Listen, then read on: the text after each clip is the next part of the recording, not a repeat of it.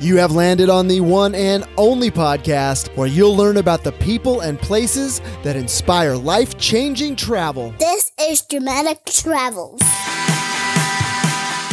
Every student deserves a chance to expand his or her global education regardless of socioeconomic status. I believe this to be true, and so does Flight. Flight is a nonprofit organization that empowers students in underserved communities through transformative travel experiences. I encourage you to learn more about Flight at dramatic travels dot com forward slash flight. Flight is F L Y T E, so that's dramatic travels dot com forward slash flight. My featured guest on this episode of the Dramatic Travels podcast is Nicole Melancon, the creator of third eye mom dot com. And my friends, before I get into my chat with Nicole, I need to let you know that the audio quality on my side of this interview is not up to par. Quite frankly, I blew it. Uh, on the technology side of this podcast, this was my very first podcast interview ever, and I just didn't get the audio right. I need to let you know that, so you know that in the future, this is not the kind of audio quality that you can expect from the Dramatic Travels podcast. I actually considered not releasing this episode and begging Nicole to re-record it with me, but ultimately, I decided to release it, and here it is in all its glory. This was a learning experience for me. I learned a nice lesson the hard way, but we had a great conversation. And fortunately, the audio issues are only on my side of the interview. Nicole sounds great, and she does the majority of the talking, which is awesome.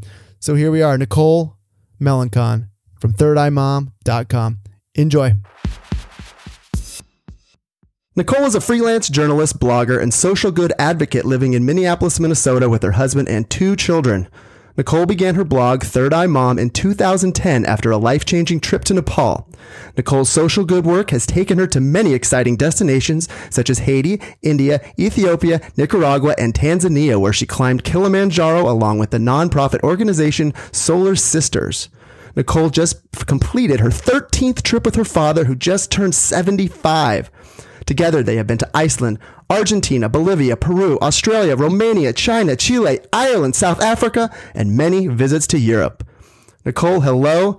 Did I miss anything in that intro? Hi, thanks. That was awesome. You got me all excited. Um, I guess the only thing is, and we're going to get into this more, is that I have two kids, and they are eleven and thirteen, and it is my dream in life to really get them into traveling. We haven't done a lot of international travel, but we've traveled a lot through the U S, and I'm hoping I can instill a passion in my children and other um, parents to bring their children around the world as well. Well, that is wonderful. I love to hear that. I feel like we're just brother and sister from uh, another Another mother, father, because that's exactly where I'm. I feel like we're in a really similar situation in our lives. I have two kids as well. How old are your kids? So mine are eleven and thirteen. So I feel like it's finally the perfect age to start bringing them. What about you? Mine are quite a bit younger. I'm at four and two. And oh, so they're still little. Yep, little. But you know what? I'm feeling. I'm, I'm feeling braver and braver every day that I just want to get them out there and, you know, say to heck with. Um, The heck with whatever nonsense might come with it. I feel like the upside is far outweighs the downside, and that when the years mm-hmm. go by, I'm going to forget all the little, the little goofy things that happen when you travel with kids. Oh yeah. So on your blog, Third Eye Mom, mm-hmm. right at the top of your about page, there's a quote, and I want to just, I want to ask you about it. I want to ask you what it means to you. It's a quote from Mark Twain. It says, twenty years from now, you will be more disappointed by the things you didn't do than by the ones you did do. So throw off the bowlines, sail away from the safe harbor, catch the trade winds in your sails, explore, dream, and discover. Nicole, what safe harbor should we all escape from? I think just our own comfort level. Um, I live a very routine, scheduled life that, at home. And I've always been like that. I make to-do lists. I always drive the same way down the roads. I feel like I don't take a lot of chances, which drives me crazy in my own hometown. However, when I get out of my comfort zone and I say, okay, I'm just going to go on this trip, and I go somewhere that might be somewhere a little bit that makes me a little nervous, I, I just go for it. And I think once I do that, every time I go on these trips, I learn so much about myself and I grow so much as a person that that's kind of what I mean. Like, I don't want to just sit on the couch and never do anything and not take chances, because you only have one life to live. And I don't want to be sitting there going, looking at my passport someday going, why didn't I go here? Why didn't I do this trip? Because I feel like that's what it's all about. You don't want to be staring at blank passport pages. Nope. Full absolutely, ones. Absolutely not. Well, well, thanks for, thanks for getting into that. That was not something I necessarily uh, would do in every interview. I just, I just was drawn to that quote and I really wanted to talk to you about it because it was obviously important to you enough if you're going to put it on the top of your about page on your blog, Third Eye Mom. Nicole, what is your earliest travel memory? And can you, if you can, describe the emotions that made that, uh, that memory so, or made that experience so memorable? Okay. So my earliest travel memory is my parents are who really got me inspired into traveling because they both traveled a lot. My dad was in the Navy. They eloped to Europe. And so they're both very adventurous people. And when I was probably about six years old, somewhere around there, I was painfully shy, which is hilarious because I'm pretty social right now in my um, older years. But my parents, we all got in that wood-paneled station wagon, and we drove from Minnesota. And we do this every Christmas, Minnesota, all the way down to Harlingen, Texas, which is on the border of Texas and Mexico. And that's where my grandparents live.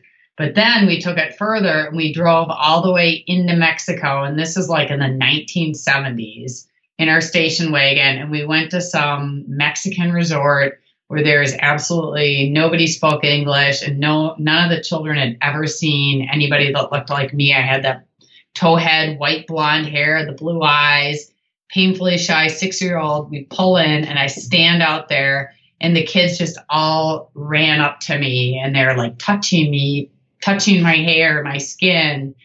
And it was just, I mean, I can still picture that memory today. It was just so surreal to be like somewhere like that where I felt different and I wasn't like the other kids and they're speaking another language. And it just kind of like made me feel like this excitement about wanting to learn more about who these people are. Any anxiety mixed in with that excitement? At six um, years old, maybe you're not quite at that point know, yet. I don't, I don't really remember much, but it's kind of like that earliest travel memory. Like I can close my eyes and I can picture like what the place looked like. And it's just, I don't know, it's kind of strange. I, I don't remember a lot of things from six years old. And another thing I remember too is when we did the drive there, what really impacted me was looking outside the window and literally seeing like the way people lived on the edge of the road and like little tarps and like just the poverty. I just remember as a kid at six years old seeing that. It just blew me away. And that's remarkable. And that's, that's really one of the themes. Uh, one of the reasons I started this podcast is just that whole idea that when you have those big, strong emotional memories that when you're six years old, you can close your eyes and go back there. Those are the, those are those impactful moments that one, we need to have more of as adults, but that we need to really encourage our children to step out and, and have mm-hmm. those experiences, the things that they're going to take with them, you know, when they're our age looking back. And, you know, when my two year old daughter's on a podcast talking to somebody, they can, she can tell a story about my daddy took me to, you know, such and such. And, oh my God, I couldn't believe it. I can close my eyes and I'm back there. Mm-hmm. So, so that's an experience. Can you name a specific person who inspired you to travel? Well, I think I mentioned earlier that um, both my parents are very into travel. But I think the most of all really is my, my father, because he's always been the one who's, I've, I'm like a mini, mini me to my dad or something, because he always wants to move. He always wants to travel. And I just grew up with that energy and excitement. Like he and my mom would take these trips and sometimes they'd bring us, not always. And we'd just stay home with my grandparents. But I just remember like they'd come home, they'd tell me about the trip, they'd show me the pictures. And then when we were lucky, they would bring us.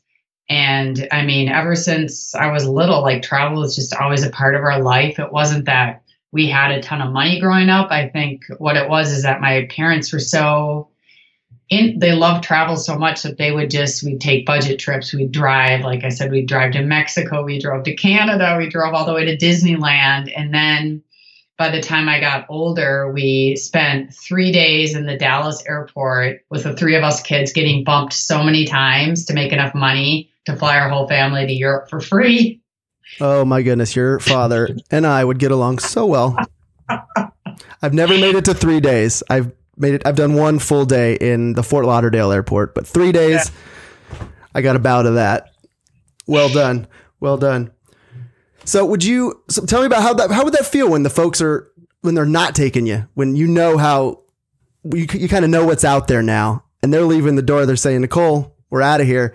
How are you feeling when they're, when they're leaving?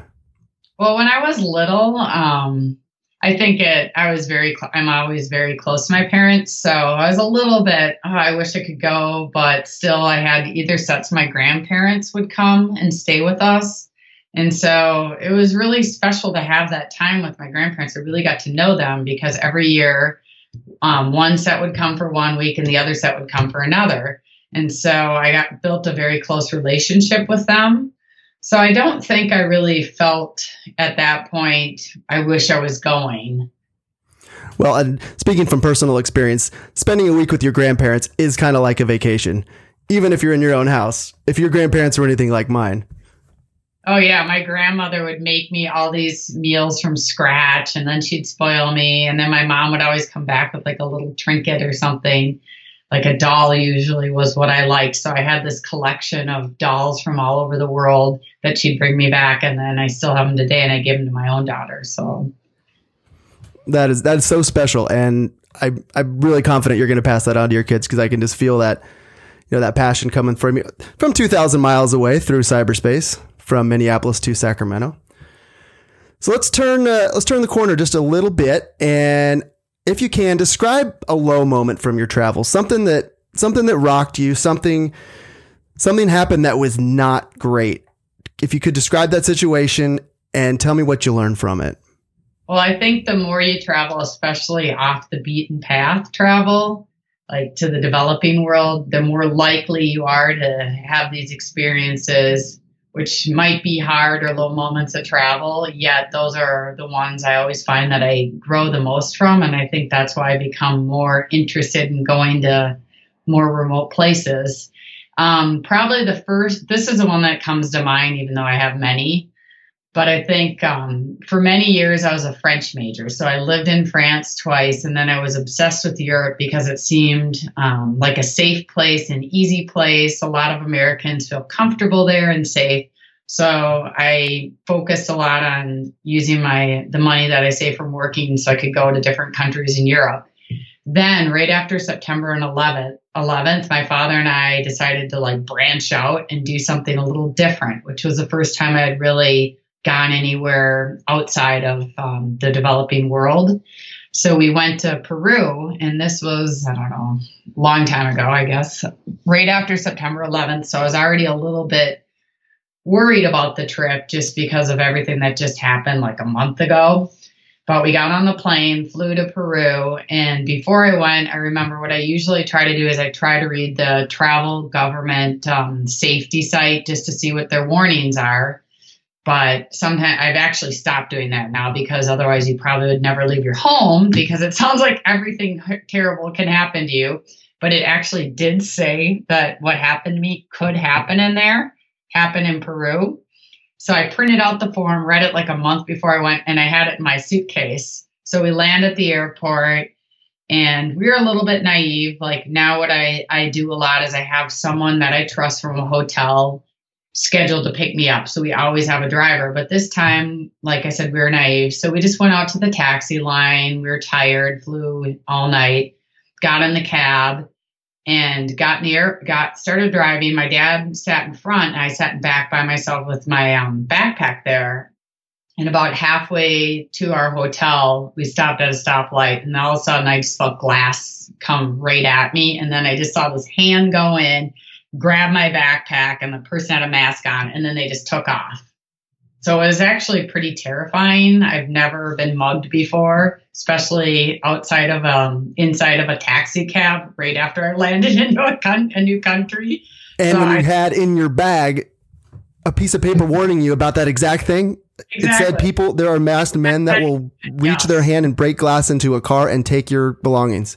Yeah, so there's a setup at the airport and to be careful that it happens exactly on that road and that basically they, they watch you and they saw that I got in the back. They followed us and waited till they got that moment and then did it.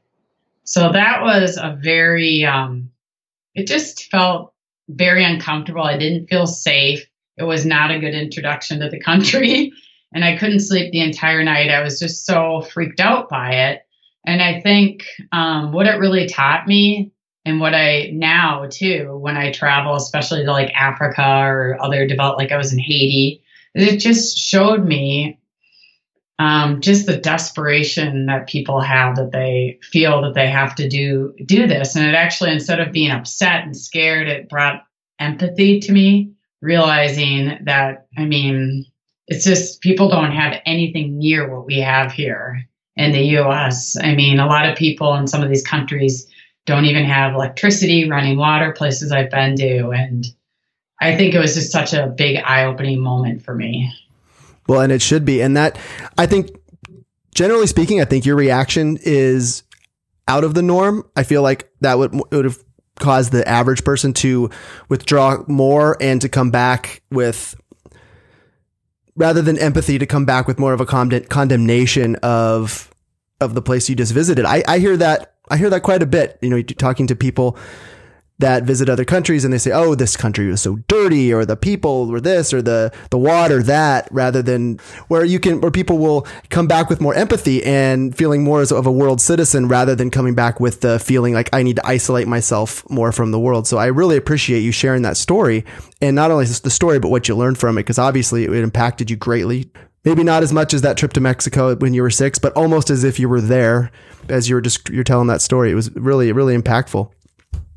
So now we can put the, the bad aside and let's look at the good. What is one of your most, if not your very most, inspirational travel moments? And how did that change you? Oh, good question. Well, I have to always use this moment because I've had many. So I feel very blessed to have traveled so much. And um, probably by far the most impactful moment was that trip to Nepal that started my blog, changed my entire life. Um, basically, this is kind of a long story, but I was in corporate America for a number of years, but I never really fell into something that I enjoyed. I was just working to pay the bills, and I just felt really just kind of bummed out because it really wasn't my dream. And finally, I decided, my husband and I, every year we're like, okay, maybe we should have children. We're starting to get up there. And we're like, oh, just one more trip, one more trip, because we both love to travel so much. And so we just kept putting it off, kept putting it off. And finally, we decided to have kids. And luckily, we were able to have them with no hitch. So I had the kids. And my mom always had said to me, just, you know, I will offer you the same thing that my parents did for us. Um, every year you can take one week and I will come and watch your kids. And I was like, wow, I, I was pretty surprised that she wanted to do this. So my dad and I started going on some trips together, and she would come and stay with my husband and help out with the kids. And then um, for my thirty-ninth birthday and my father's sixty-ninth, this was like a big moment for us. So you realize we, though, through this podcast, we can now do the math. Based oh, on yeah. how old your dad was on your last trip and figure yeah. out how old you are, but I am not going to say it. forty-six. Oh, you I, didn't have to do that. Oh, Pardon okay. me. I totally interrupted your story. Everybody I'm a always, numbers guy, and immediately I started doing the math in my head. I am so sorry for interrupting you, Nicole. Please continue. Oh, that's okay. The The trick is, oh, that I look ten years younger. Apparently, that's what everybody says. I'll vouch for but that. Anyways, um, so we might... We love hiking. The Peru trip was like kind of a major hike. We have done some other hiking. And my dad saw this article in the New York Times about the Annapurna Trek in Nepal. And he's like, should we do this? Should we do this? And it felt, again, when I was talking about that comfort zone, that felt very out of my comfort zone to like leave a, I think they were, how old were they? Four and six year old child for almost three weeks with my mother-in-law and then my husband. And then fly all the way to Nepal, hike in this unknown place, fly crazy little planes that crash a lot, which unfortunately I had to read about. So I was very... But you didn't nervous. carry that literature in your bag, did you? No. So I was very um, nervous about this trip, but we did it. And it was by far the most incredible trip I've ever taken. Um, before doing the trip, I just started to think about it. I'm like, my friends are like, okay, you're a stay-at-home mom and you're like going trekking in Nepal. And then I started feeling, realizing like, this is crazy. Like after Peru too, I mean, the guides there, they can't even leave their country. I mean, they make like a thousand dollars a year. And here I am, a stay-at-home mom going to Nepal. I got to do something. I have to give back. So I started like reading these books, and I read one called Half the Sky by Nicholas Kristoff, a New York Times columnist. And the book changed my life. It talked about just how ordinary people, just like me, could do things to give back and make a difference. So before I went, I decided, okay, I'm not going to just go there. I'm going to go there and I'm going to give something in return. So I started fundraising. I was doing like babysitting gigs for with my kids' friends and um, lemonade stands, garage sales, just all kinds of stuff. And I was able to raise enough money to open up a reading center in Nepal before I went on the trip. And then when I went on the trip, Um, it was just amazing. Like, I've never out of my travel experiences done anything like this. It was me, my dad, and then we had only two people with us, two guides, and they're both Nepali. And for two weeks, we trekked through all these incredible villages that you can only reach by foot. And it was just almost like a spiritual feeling. I'm not very religious, but it was just so absolutely beautiful. And uh, this trip, that I got back and I decided I'm going to become the third eye mom. Like, when I landed in Nepal, they put a third eye on me, and I'd been writing journals, and I decided, you know what, why don't I write about this trip? So I just started my blog, and that was seven years ago. And if I hadn't gone on that trip, I never would have gotten into the social good work advocacy and become a blogger. So it's kind of a long answer. Sorry. No apologies necessary, but folks listening, Think of, consider where that all started. She stepped outside of her comfort zone. She did something she was afraid to do, and something that most people don't do. But guess what? That was the beginning. That is when Nicole became the Third Eye Mom seven, eight years ago now. And obviously your life is not the, what it, what it would have been had you not taken that trip. Fair to say? Yes. It's changed my life. A trip, she stepped outside of her comfort zone. A trip, say, changed her life. Take that with you. Chew on it for a minute. It's a big deal. Thanks for sharing that story, Nicole. Appreciate it. So let's move on to trips with your kids. So why don't you just, as briefly or non-briefly, tell me about your uh, best trip with your kids, the trip that you took that had the most impact on them, in your opinion. Okay, well, we've traveled a lot because our family's spread out over the U S So they've been to a lot of places throughout the U S and been on a lot of planes. But we finally decided to take them on a, a trip like, up to another country last April. We went to Costa Rica, and I had been a couple times before. So I, I already knew that that would be a really good place to bring the kids. And um, what I loved about this trip and why it was a special trip is um, I'm not one to follow, like, just go stay at a resort or an all-inclusive. That's just not the way I travel.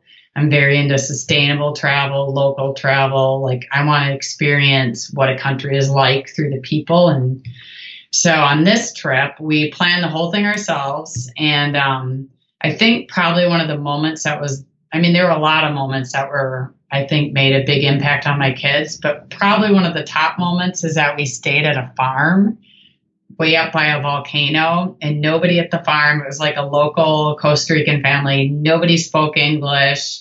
And it was just like one of those crazy cultural immersion experiences, like just staying at this place by the volcano and hiking with in the monk with the monkeys and eating. They would cook us breakfast and we'd go over there. And then I looked out the window, and then I see my daughter, who was ten at the time, like up in the jungle playing with these girls, and they're all like speaking, they're all speaking to her in Spanish. She has no idea what they're saying, but they're all playing together. And it was just so cool to see that moment. And I think besides like just the moment of like the cultural interaction is that we did a lot of things to get them out of their comfort zone. My son had never ridden a horse before. We went horseback riding. We um, did zip lining, waterfall rappelling. We did all these things that are just not in our comfort zone and things that we had never done before. And it just ended up being by far like the favorite trip we've ever had as a family. Lots of laughs and memories. That's incredible. And I don't ever want to hear you call call yourself a boring day-to-day routine mom again after the things you just told me you did with your kids. Zip lining, waterfall rappelling. That's not what ordinary... ordinary moms do. So please give yourself some credit. I hate to see you shortchange yourself. You're uh, okay. You're, oh, I forgot to mention we also did walked through some guy's farm and went water tubing down a river, and this would never be legal in the U S. We put helmets on, carried our inner tubes, went down the river, and it was filled, littered with boulders. And here it is, my kids are going in front of me, and like they're trying to maneuver around the boulders without flipping over, and I'm like thinking, oh, this is crazy. This would not be legal in the U S, but we survived. And it was really fun. Many illegal things often are, Nicole.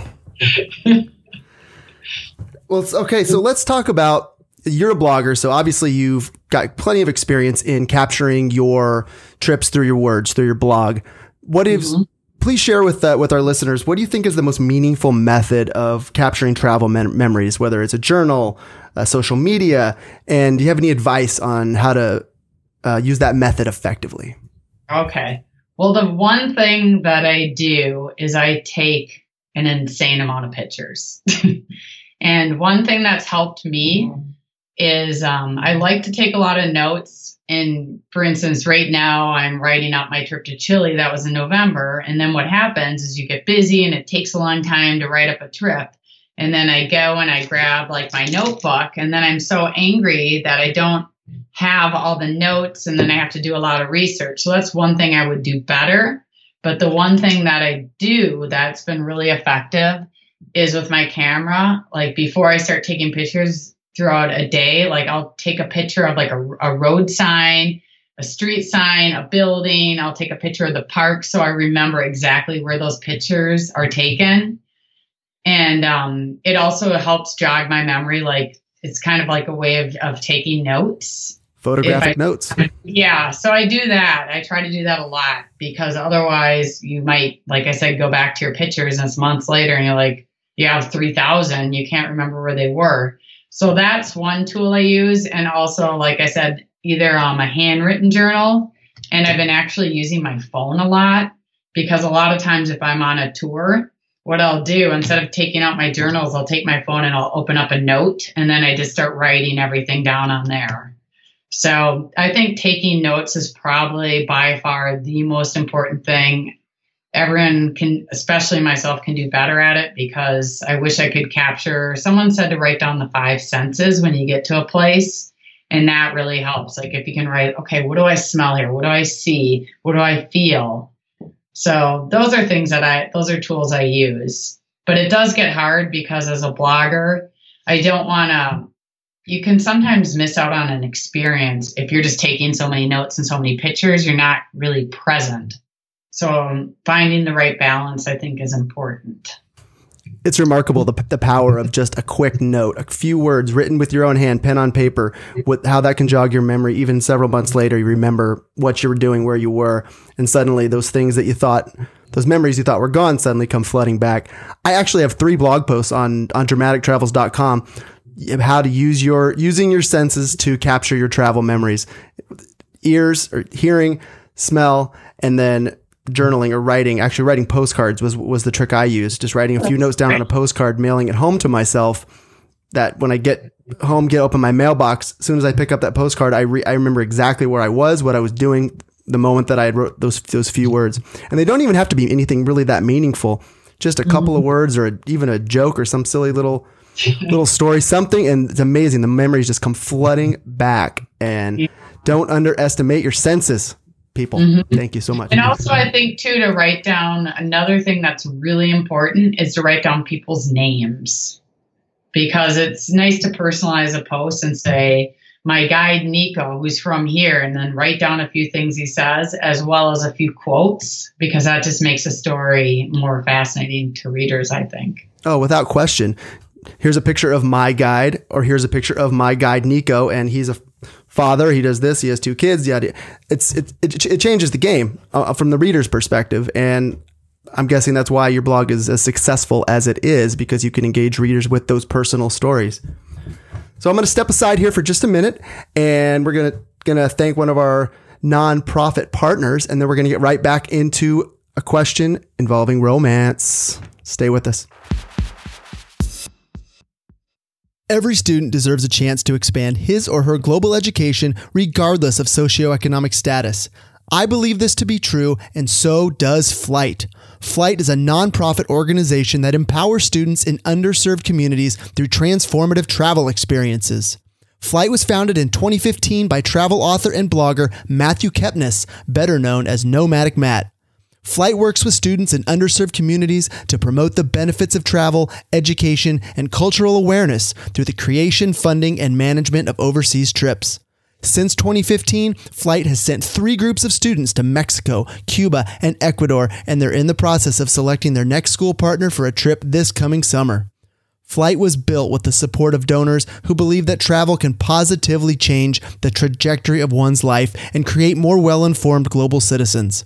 I encourage you to visit dramatic travels dot com forward slash flight. There you can find links to join the Flight community and donate to this fantastic organization. Now, Flight is spelled F L Y T E, so that address again is dramatic travels dot com forward slash F L Y T E. That's dramatic travels dot com forward slash flight. If you have big travel dreams for yourself and for your family, but you don't know quite how to make them come true, then you definitely want to join me on a free upcoming live webinar where I'm going to dive deep into seven specific things you can do to make your family travel dreams take flight. To reserve your spot in this free live webinar, head over to dramatic travels dot com slash webinar. Again, that's dramatic travels dot com slash webinar. Right, we're back with Nicole Melancon, and thank you so much again, Nicole, for being with us today. We really appreciate it. You've been enlightening us to no end so far, but now we're going to get into it big. You think we've gone deep so far? We can't get oh, into yeah. drama without talking romance, Nicole. Do you have a romance story to share? Of course I have. Yes. so, um, all right. I met my husband in college at University of Wisconsin-Madison. And when we started dating, he knew that I had studied abroad my junior year in France, in Paris. Of course, I have to pick the most romantic city ever because that was the first place my parents brought me to when I was thirteen. And I got off the off the metro. I took one look at, at the Champs-Élysées and I said, I am going to live here someday. I'm going to start studying French. And I did. Took French from thirteen on all the way through college, majored in it, went and lived there. Um, so you can imagine when my husband and I decided to go to Europe for the first time together as a couple, and this was before we were married at twenty-four, how excited I was. He had never been to Europe, and I could hardly wait to show him Paris, the city that had all this meaning to me. So we flew over there, and I kept waiting and waiting for the moment, waiting. We're at the Eiffel Tower. It didn't happen. We're here. It didn't happen. At the park, we're looking at the city of love and light at night. Didn't happen. Get back on the plane, fly home. My mom decided she was sick of hanging on to my engagement gifts and gave them to me anyways. So a year later, we go on another trip. So by this time, we'd been together and I knew we'd get married, but he was in graduate school finishing up his M B A and working eighty hours a week, that kind of stuff. So maybe there just wasn't going to be time for this.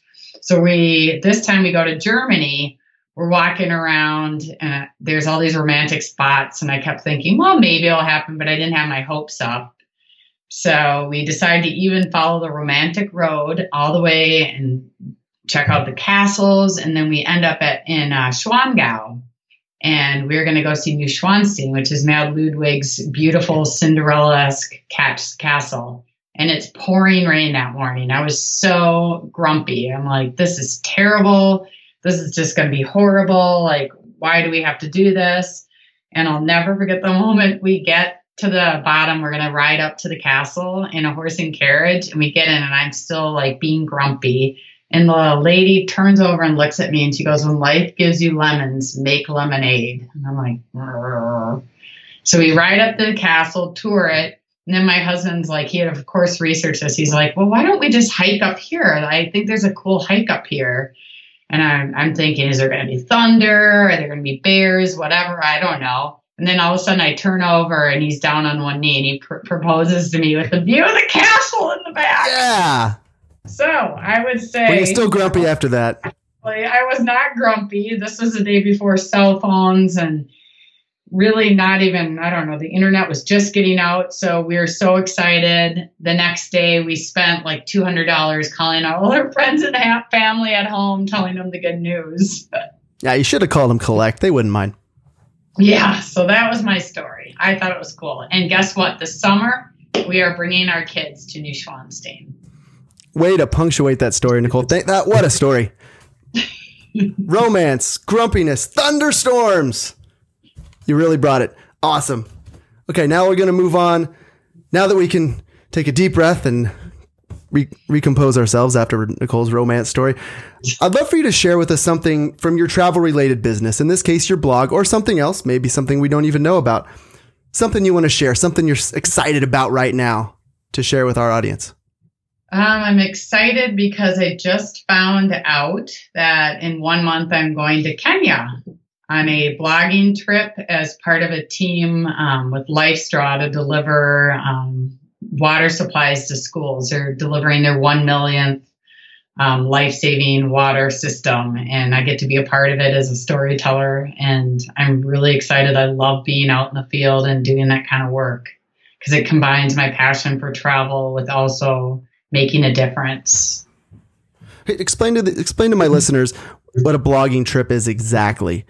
Okay, a blogging trip, well, there's um, is normally, they come in all different levels, and you either can get invited, you can apply, there's all different types of trips. For this one, I applied, and basically it means part part or all of a trip is sponsored by the de- either the destination, the company, or the nonprofit, and then they take you along as a storyteller, and then for each, like, um for the trips, it really depends on who you're going with and what they want.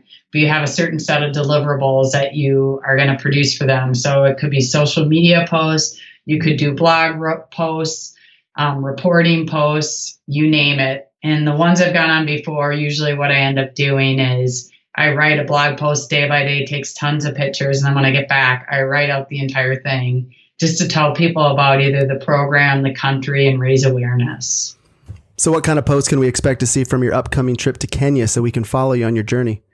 Oh, you'll see a ton of them. I'm going to put down the day-by-day event, like everything I do. So usually, depending on what type of trip it is, I will either write one blog post per day or one or multiple per day if there are different events. It just kind of depends. But I'll probably tell the entire story of what I've done for the entire week while I was there.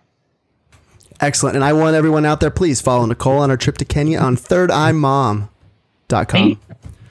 Nicole, what's one specific lesson or skill you've learned from traveling that helps in your everyday life? And can you describe a specific instance where you applied that lesson? Um, I think this is the one that, for me, it keeps ringing in.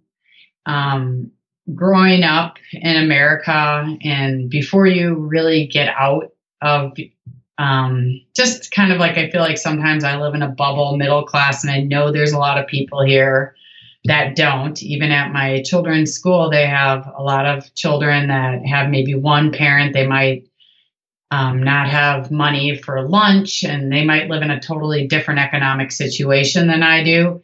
However, when I've gone to places like Africa and Haiti, I mean, where people are dying from preventable causes, they don't have running water, they might not even, you know, have electricity. I think the biggest thing I've learned is gratitude, because a lot of times here, and it's always in your face and it drives me crazy, just this um, capitalistic machine. And that's always telling you that you need to have stuff. You need to have more. You need to have a big house. You have to have a T V. You have to have the latest cell phone, all this stuff. And it's easy to get caught up on that. But the minute, and that's, I think, why I love traveling so much to off the beaten places, because the minute you get out and get away from all that, you just realize how grateful you are as a human to be able to go to these places. So many people can never even leave their own city ever in their entire life. And I think that's the biggest thing I've learned is no matter how grumpy my day is, I can remember in the hotel in Ethiopia, looking out and seeing a giant slum and people like, I mean, that were left to die on the streets. I mean, so I think that's the most important thing. And I have to remind myself of that a lot. Like if I start complaining, I just pull myself back together, Nicole. Pull it together and get back out there. Mm-hmm. So, Nicole, can you please share? Uh, you you mentioned one book earlier, and if that's the one, you can you can reuse that answer if you like. Oh, okay. But yeah. Please recommend a book, a travel-related book. It can be fiction, a nonfiction, or a guidebook. Okay. Um, another thing I I really like to do is if I'm going to a new country, I always get I get my uh, I get my Lonely Planet, and for some reason, Lonely Planet seems to be my favorite because. I think because it gives you a lot of like the history of a place in the back, you can read about the geography. So I want to learn as much as I can. And then they also always have a section on literature. So it's about everything in a nutshell, like a quick synopsis of a country. And then what I do is I use the Lonely Planet to see who the recommended authors are. And I try to grab a few books on each country to read about it that are normally, um, normally I like to do fiction, but also nonfiction. And that's just kind of what I like to do. There's not like a specific book because I love to read so much. I, re- I read as much as I possibly can.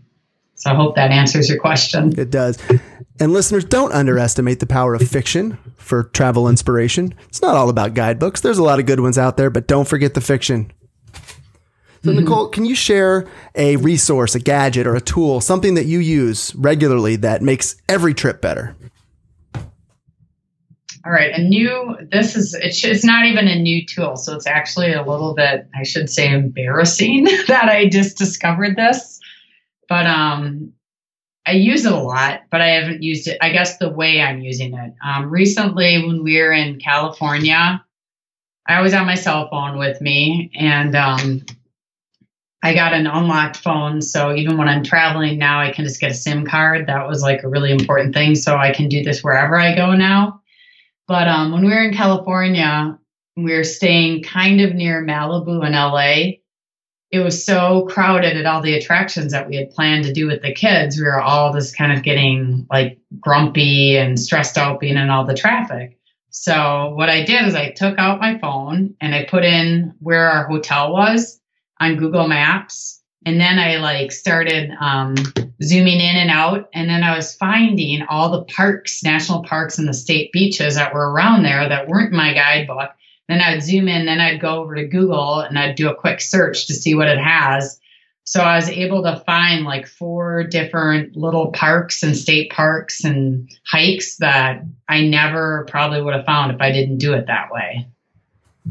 Does that make sense? Oh, that, that, that absolutely makes sense. And never yeah. underestimate those old tools that you're just read, just finally discovering. It's never too late, is it, Nicole?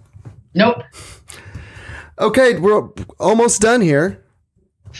Got a couple of rapid fire ones, and these are the ones if you if you missed the entire interview, and these are the only two things you're going to listen to, which really wouldn't happen on a podcast. I hope not. No, I'm going to fast forward straight to the end. Nicole, okay. Please share a piece of advice for parents hoping to inspire their children to travel. Okay. The biggest piece of advice I can give is go somewhere. If you're going to first do a trip, pick somewhere that, that you know is for the kids and that the kids will like and not for you. There are so many places that I personally would love but to go. But I know, for instance, they're not going to want to hike long hours. They're not going to go somewhere maybe right away on the first trip where they're going to get stomach sickness. Instead, um, like when we planned our Costa Rica trip, of course, I'd love to bring them to Europe. I want to show them where I lived abroad and all that. But when I stopped and thought about it, I'm like, wait a minute, where would they want to go first? What would be the best for them? And Costa Rica came up because it had all the things that children would like. And I think regardless of the age, there's so many outdoor activities, there's zip lines, there's pools, there's swimming, there's beaches, there's animals. So I knew that picking the place based on the how it would fit in with kids is was a really good idea versus like picking somewhere that might not have as much as they like. So. And what is one piece my, of wisdom or advice? I'm going to start over because I think I talked over you there. What is one piece of wisdom or advice you would share with your thirteen-year-old self if you could? Well, that's hard because actually thirteen was when I went on that fateful trip to Paris, the first time I went to Europe, first time overseas flight, and I got off and I looked at Paris. I said, wait a minute, this is amazing. I'm going to live here someday, and I did.